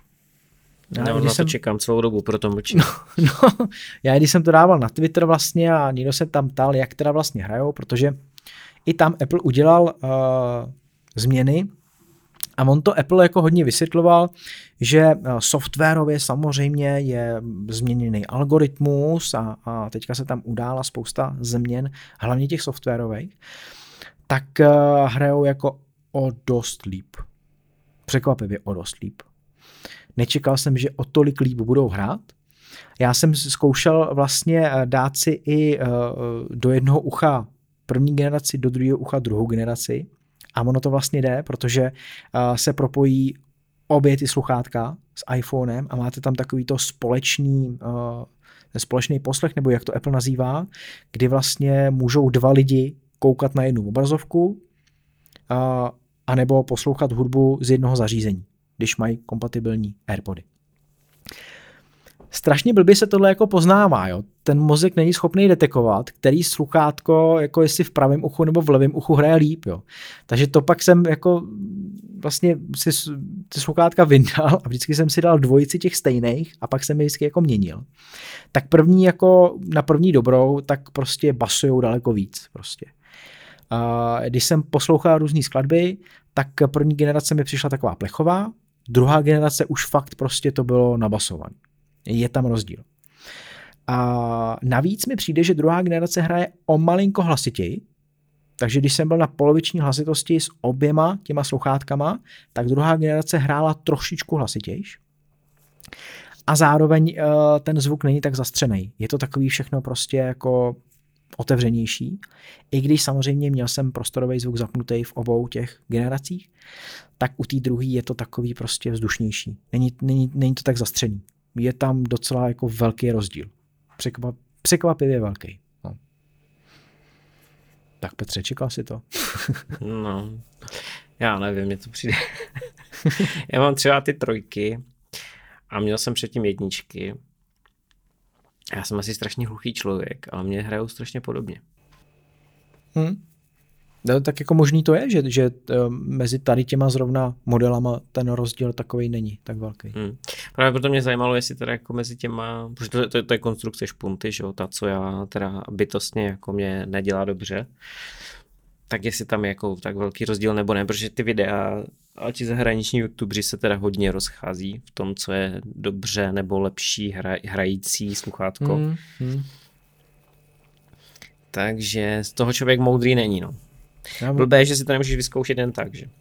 No, to nemůžeš, no. A hlavně u toho zvuku je to extrémně jako subjektivní. Tam to, to je něco jako u fotky, kdy někdo řekne, že ta fotka je dobrá, a druhý řekne, že ne tak každý na to má trochu jako jiný názor a trochu jiný, uh, jinou charakteristiku zvuku, na kterou je zvyklý. Hlavně jde o ten zvyk mi přijde, protože já taky, že jo, jako mám už jako x prostě nevím kolik sluchátek za sebou a vždycky každý to sluchátko hraje prostě jinak. Ta charakteristika zvuku je prostě jiná. A ty, když posloucháš s určitýma sluchátkama týden, 14 dní, prostě každý den, tak si na to zvykneš. A pak, když máš mít jiný sluchátka, tak zase to jako obrovská změna. A je vlastně těžký posoudit na první dobrou, který sluchátka jako jsou pro tebe lepší, protože ty, na který jsi zvyklý, tak většinou jsou prostě lepší. A já jsem kdysi měl, a to už jsem tady říkal taky xkrát, nějaký Etymotic sluchátka, americký výrobce, hrozně drahý, ale drátový ještě, a ty hrály totálně ploše. Ty prostě vůbec neměly žádný přidaný basy, nic, jako hráli jako velmi ploše a já jsem se jako učil na nich jako poslouchat hudbu a po asi třech, čtyřech týdnech najednou jsem říkal, tyjo, tak ty hrajou prostě skvěle slyším tam každý nástroj, prostě všechno, veškeré detaily. A pak, když jsem si vzal nějaký sluchátka, který víc basujou, což vlastně byly snad úplně všechny, třeba bíci, že jo, který prostě jako mají těch basů přidaných hodně, tak mi to přišlo, že tam slyším jenom to tuc, tuc, jenom ty basy, ale to ostatní se tam vlastně ztrácí. No, takže, takže vždycky je to o tom, na co je ten člověk zvyklý, co upřednostňuje, ale uh, řekl bych, že prostě hrajou čistějš a zároveň je tam víc basů té druhé generace, no. čili asi pro většinu lidí jako dobře. Uh, zajímavostí je, že vy nabíjecím pukem od Apple Watch můžete ty sluchátka nabíjet. Co jsem ale zjistil, tak můžete nabíjet jak první, tak druhou generaci AirPodu Pro, tak taky AirPody trojky. To musím zkoušet. To vyzkoušej. to je mě nová informace. Uh, Jsem ostudný uživatel. No, to prostě funguje. je to zajímavý, je to tak. V balení u druhé generace dostanete jedny, jeden pár nástavců navíc. Je to velikost XS, jsou úplně malinký a já si myslím, že jsou pro děti. Jako jo. Protože to je do, nevím, pro koho jiného by to mělo být. Jako takhle malý uši mají jedině děti, podle mě. Takže pro nějaký prostě eh, caparty z prvních eh, ročníků základky asi, tak nějak možná. Nebo jestli nějaký školkový, ale nevím. Neviděl jsem ještě, aby školkový dítě mělo AirPody Pro. Na to jsem ještě nenarazil, ale jako nenapadá mě, pro koho jiného by to bylo. A samozřejmě dostanete uh, nabíjecí kabel USB-C a Lightning uh, na jednom a na druhém konci. No, co jsem ještě zkoušel, a to mě překvapilo trošičku možná jako nemilé, tak to je adaptivní režim propustnosti. To je taky vlastně jedna z novinek, která je u druhé generace. A vy, když tam dáte ten režim propustnosti, tak slyšíte veškerý zvuky z okolí, a v momentě, kdy u vás je nějaký hlasitější zvuk, tak inteligentně ty sluchátka by ho měly stišit, aby to pro vás nebyla jako moc velká pecka prostě z toho okolí. No tak mě, jako co jiného, by mě mělo napadnout, že jsem si prostě dal ty sluchátka, hodil jsem si do adaptivního režimu, nějakou hudbu jsem si pustil a teďka hned vedle ucha jsem si pustil sirénu z Apple Watch Ultra. Moc velký rozdíl jsem nezaznamenal. Uh, to adaptivní jsem, ten adaptivní režim jsem pak vypnul a zase jsem si pustil sirénu a možná o trochu silnější jsem ji slyšel, ale jinak jako byl to stejně hnusný zvuk na poprvý i na podruhý. Takže nevím, no v tomhle možná ještě by Apple měl trochu zapracovat. No a jinak ještě poslední poznatek, co jsem zkoušel, tak libovolně vy si můžete prohazovat mezi krabičkama a mezi sluchátkama první a druhou generaci, nabíjí se v obou případech.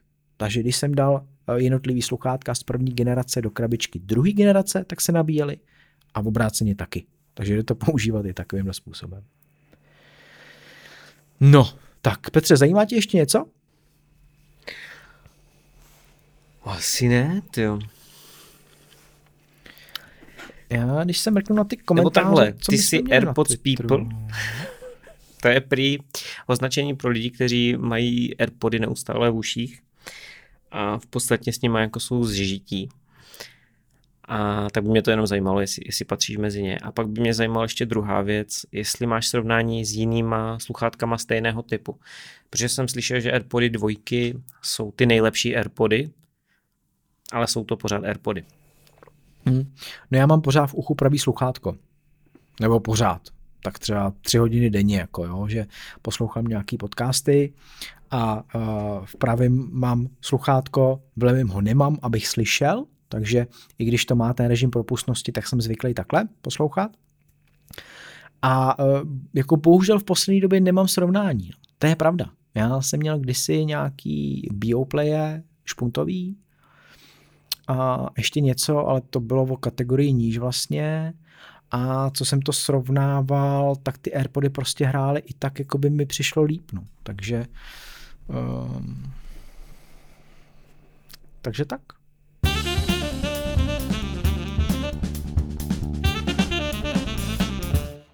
A nebude chybět ani tip na funkci. Uh, konkrétně teďka taky to z Watch OS, kdy mně se stalo, že jsem jel autem a teďka mi kurýr poslal sms zprávu, no a já jsem věděl, že ten daný čas doma nebudu.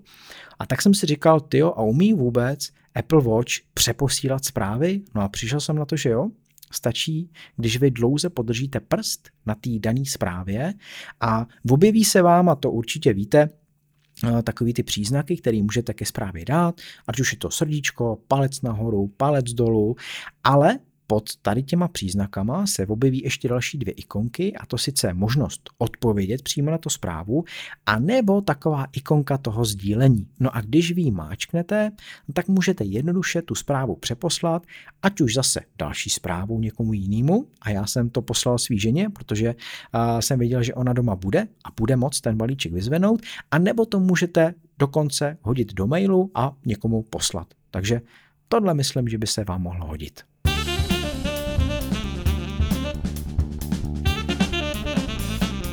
No a blíží se nám tak nějak konec roku. Je možný, že v roce 2022 Apple už žádnou svoji konferenci, žádnou akci neuspořádá a žádných novinek se nedočkáme. Tím pádem to musíme odložit na rok 2023.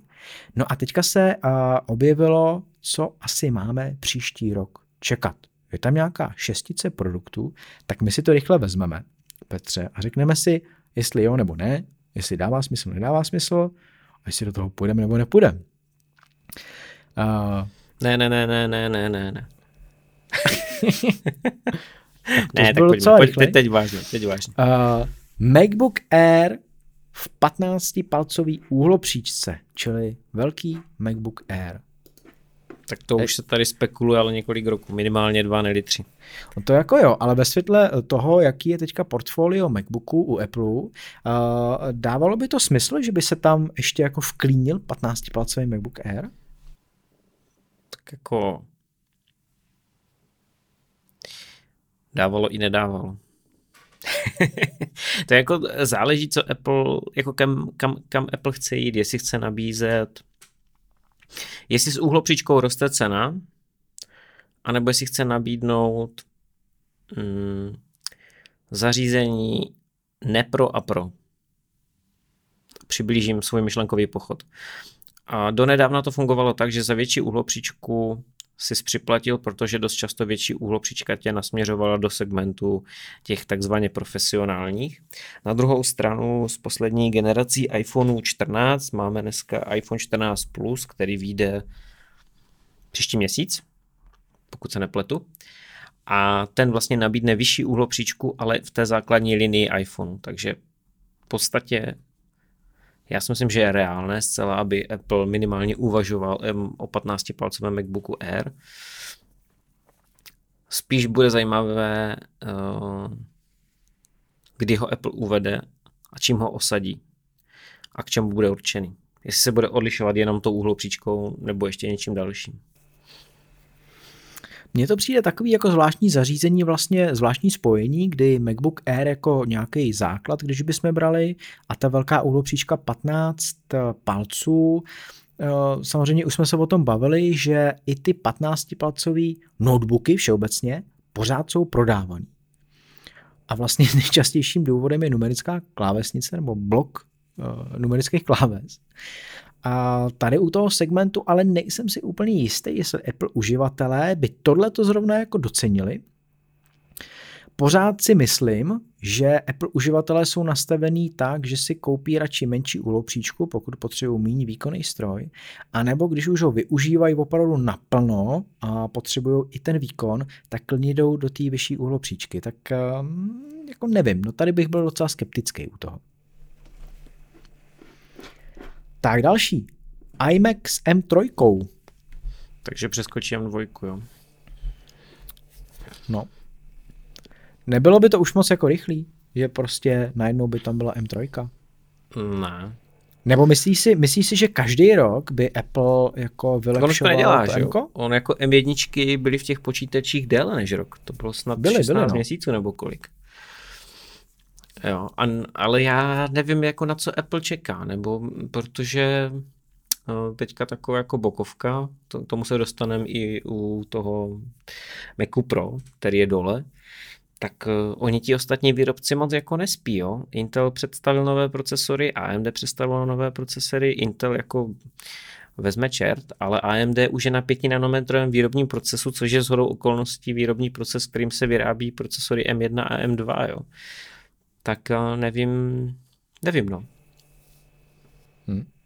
No, možná to bude odsunutý až na uh, další rok, 2024. Uh, eh, jako co by ta M3 mohla umět, já jako si říkám, že vlastně rozdíl mezi M1 a M2 nebyl nikterak jako velký, čili ta M3 už by mohla být zase jako povodskočená trochu dál a tím spíš mi to hraje právě pro ten rok třeba až 2024, kdy M2 by jako mohly vydržet celý příští rok.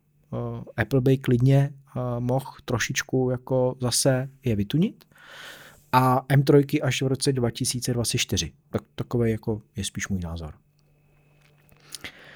Um, třetí možností, nebo třetí takovou jako potenciální novinkou, tak by byl hybrid Apple TV plus HomePod plus FaceTimeová kamera v jednom.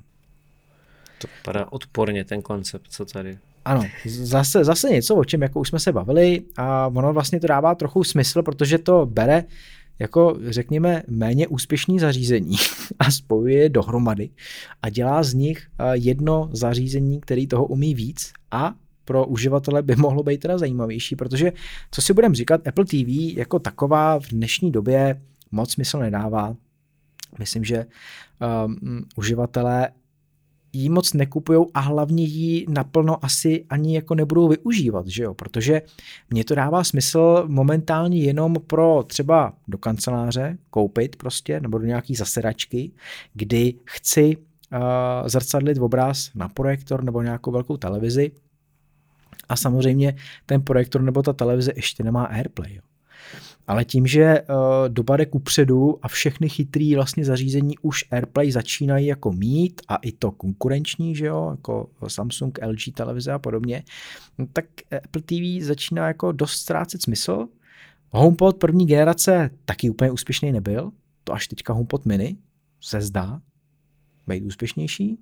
No a FaceTime, FaceTime kamera k tomu tak je něco, co se prostě hodí na videotelefonování. Takže mít doma nějaký, tako, nějaký takovýhle zařízení, který mi vytvoří nebo udělá centrum domácnosti, jako je Apple TV, že jo? Přehrajeme to hudbu na HomePodu a budu moct telefonovat, videotelefonovat přes FaceTime kameru. A nemusím eh, si brát do ruky telefon ani, že jo? To už jsem jako hodně línej. tak to může být jako zajímavý, ale mm, přesně ty si i sám, Petře, říkal, že ten koncept vypadá hnusně, nedokážu si představit designově, jak by to Apple propojil, aby to bylo hezký zatím. Ty jo, nebo jsi viděl nějaký jiný ještě koncept? Asi ne. No, viděl jsem ještě předtím nějaký horší, který ještě horší. jak iMac lampička, jestli si ho vzpomínáš. A e, nevím, je to strašně divoké. Nemyslím si, nebo nechám se překvapit, ale vypadá to fakt nesmyslně až. E, na první pohled možná je divoký i headset s podporou rozšíření a virtuální reality, ale asi je to něco, kam prostě Apple rozhodně spěje a asi by měl i uh, zavítat do tady uh, části, do tady toho segmentu, protože zase konkurence prostě nespí a docela jako tady do toho odvětví šlape dost. Takže Apple by s podobným headsetem přijít mohl a my už jsme i kdysi odhadovali cenu že jo, toho headsetu, jsme říkali, že i kdyby to bylo kolem 50 tisíc, tak by to asi nebylo přestřelený. Hmm. Tak jako něco přijde, že jo? Něco přijít asi musí, si myslím, protože ten tlak eh, vlastně od eh, konkurence je poměrně velký. Otázka je, jak to bude, fakt, fakt to může zabít cena tady v tomhle segmentu. Na druhou stranu Apple vždycky dodává kvalitu, bych řekl v premiumem segmentu a ta cena ta cena to může kompletně zabít. No. Hmm. Uh, pátá novinka nový HomePod. Uh, Apple se možná, jako aby se nenamlsal úspěchem HomePodu mini a nechtěl rychle, rychle uvést něco dalšího uh, a aby se zase nespálil jako s první generací, která hlavně byla bytá na té ceně, že? protože byl to reproduktor, který uh, začínal uh, u nás přes 10 tisíc, což ale na druhou stranu není nějaká úplně, úplně přehnaná cena, protože třeba reproduktory od Sonosu jako jsou podobně drahý, ale eh, asi lidi v tom nenašli úplně takový smysl a HomePod mini naopak zase cena do 3000 korun si myslím, že je jako velmi lákavá na to, co všechno ten reproduktor umí a jak hraje. Takže co by nový HomePod mohl umět, nebo byla by to taková nějaká jako složení na nějaký hybrid, něco mezi tady těma dvěma, že třeba bude větší, bude mít větší výkon, ale zase nebude tak drahý jako ta první generace. Pro nás asi spíš by bylo fajn, kdyby Siri byla, Siri byla už v češtině, že jo? Aby to no, šlo ovládat. Jako HomePod měl více problémů, že on byl sice, co se týče zvuku, byl jako velmi kvalitní, ale ta cena nefungovala už vůbec nefungovala při uvedení, nefungovala ani po zlevnění a jako celkově to byl to, to, to je stejný případ jak ty brýle, jo? pro tu rozšířenou realitu nebo pro tu virtuální realitu, nebo kdo ví, co to bude. Protože to je segment, který je hyperkonkurenční a Apple na něj vstupuje pozdě.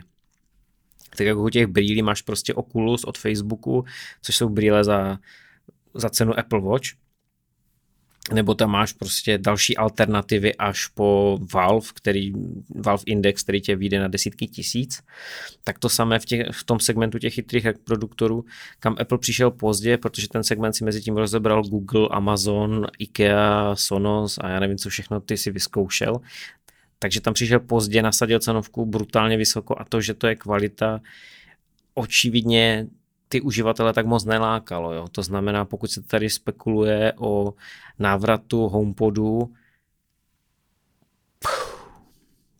jako pokud tam nebude rozumná cenovka, tak já si myslím, že to stejně zase jako skončí špatně. Asi, asi bude muset s tou cenou uh, jako brzdit, protože mně i přijde, že u HomePodu mini jako šel hodně pod svoje uh, nějaký jako zavedený uh, zavedený zvyklosti, protože 2800 za HomePod mini mi přijde jako až směšná cena na Apple. Takže tam až se jako divím, že uh, Apple tohle dělá, ale asi se mu to rentuje, jinak by to neprodával a úspěšný to je, že logicky. Tak ono, já si myslím, že Apple si tam mohl ukrojit marži z toho důvodu, že on spolehá na to, že si zaplatíš Apple Music a další služby a tím pádem on si to vybere na službách, že a tam ty marže má lepší. To je pravda. No a poslední, šestá možná novinka v příštím roce, tak je Mac Pro s Apple Silicon procesorem. Um, pokud by Apple měl dodržet to, co vlastně říkal, a do dvou let měl přejít se všema svýma to už je trošku pozdě. Mekama na M procesory na Apple Silicon, tak už je trochu pozdě a měl by to stihnout ještě letos, jo? Letos v listopadu, čili kolik máme měsíců? Jeden? Jeden. Jeden. tak. A já si nemyslím, že se to stane, hele, upřímně.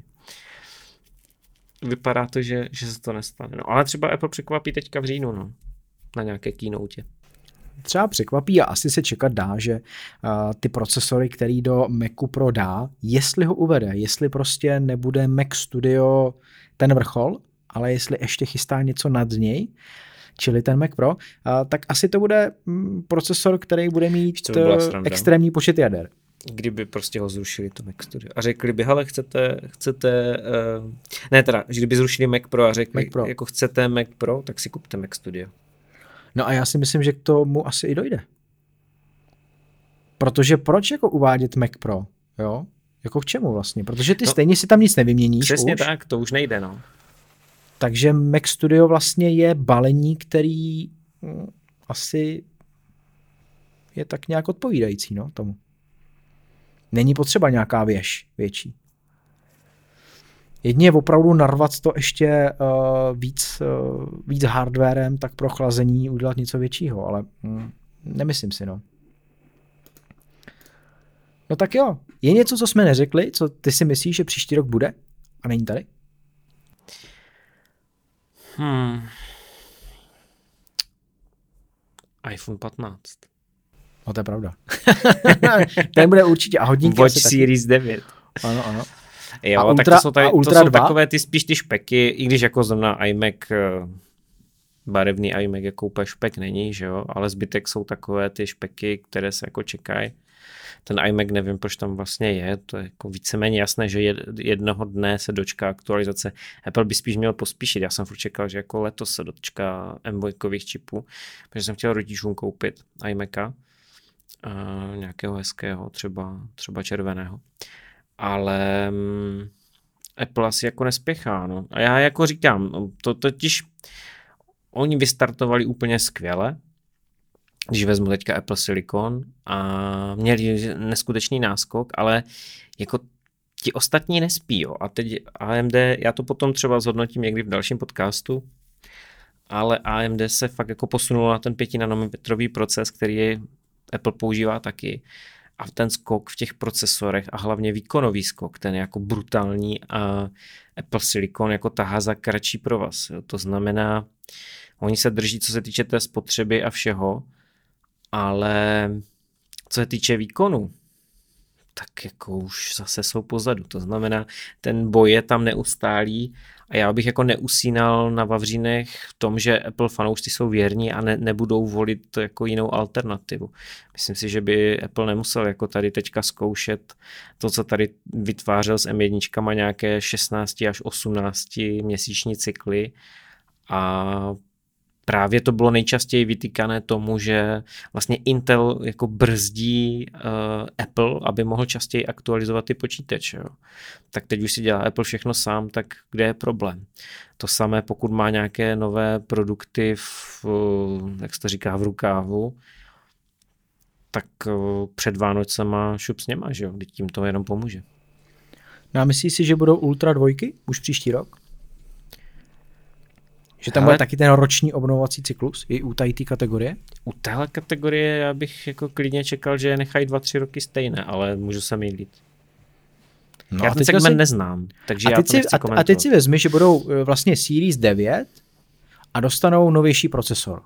No. A teďka všichni a... budou říkat, tak a devítky mají lepší procesor, než mají No Ultra. mají, ale mají méně funkcí, takže ti to je stejně jak prdu ten novější procesor. No ale je zajímavý, že vlastně co se týče procesoru, tak ten vlastně od sedmiček je stejný, jo, nebo snad od šestek, já nevím, ale ty Ultra mají stejný procesor, jako mají moje sedmičky a jsou stejně rychlí. Hm. Tam jako fakt roky není nic moc co měnit. No. Hm.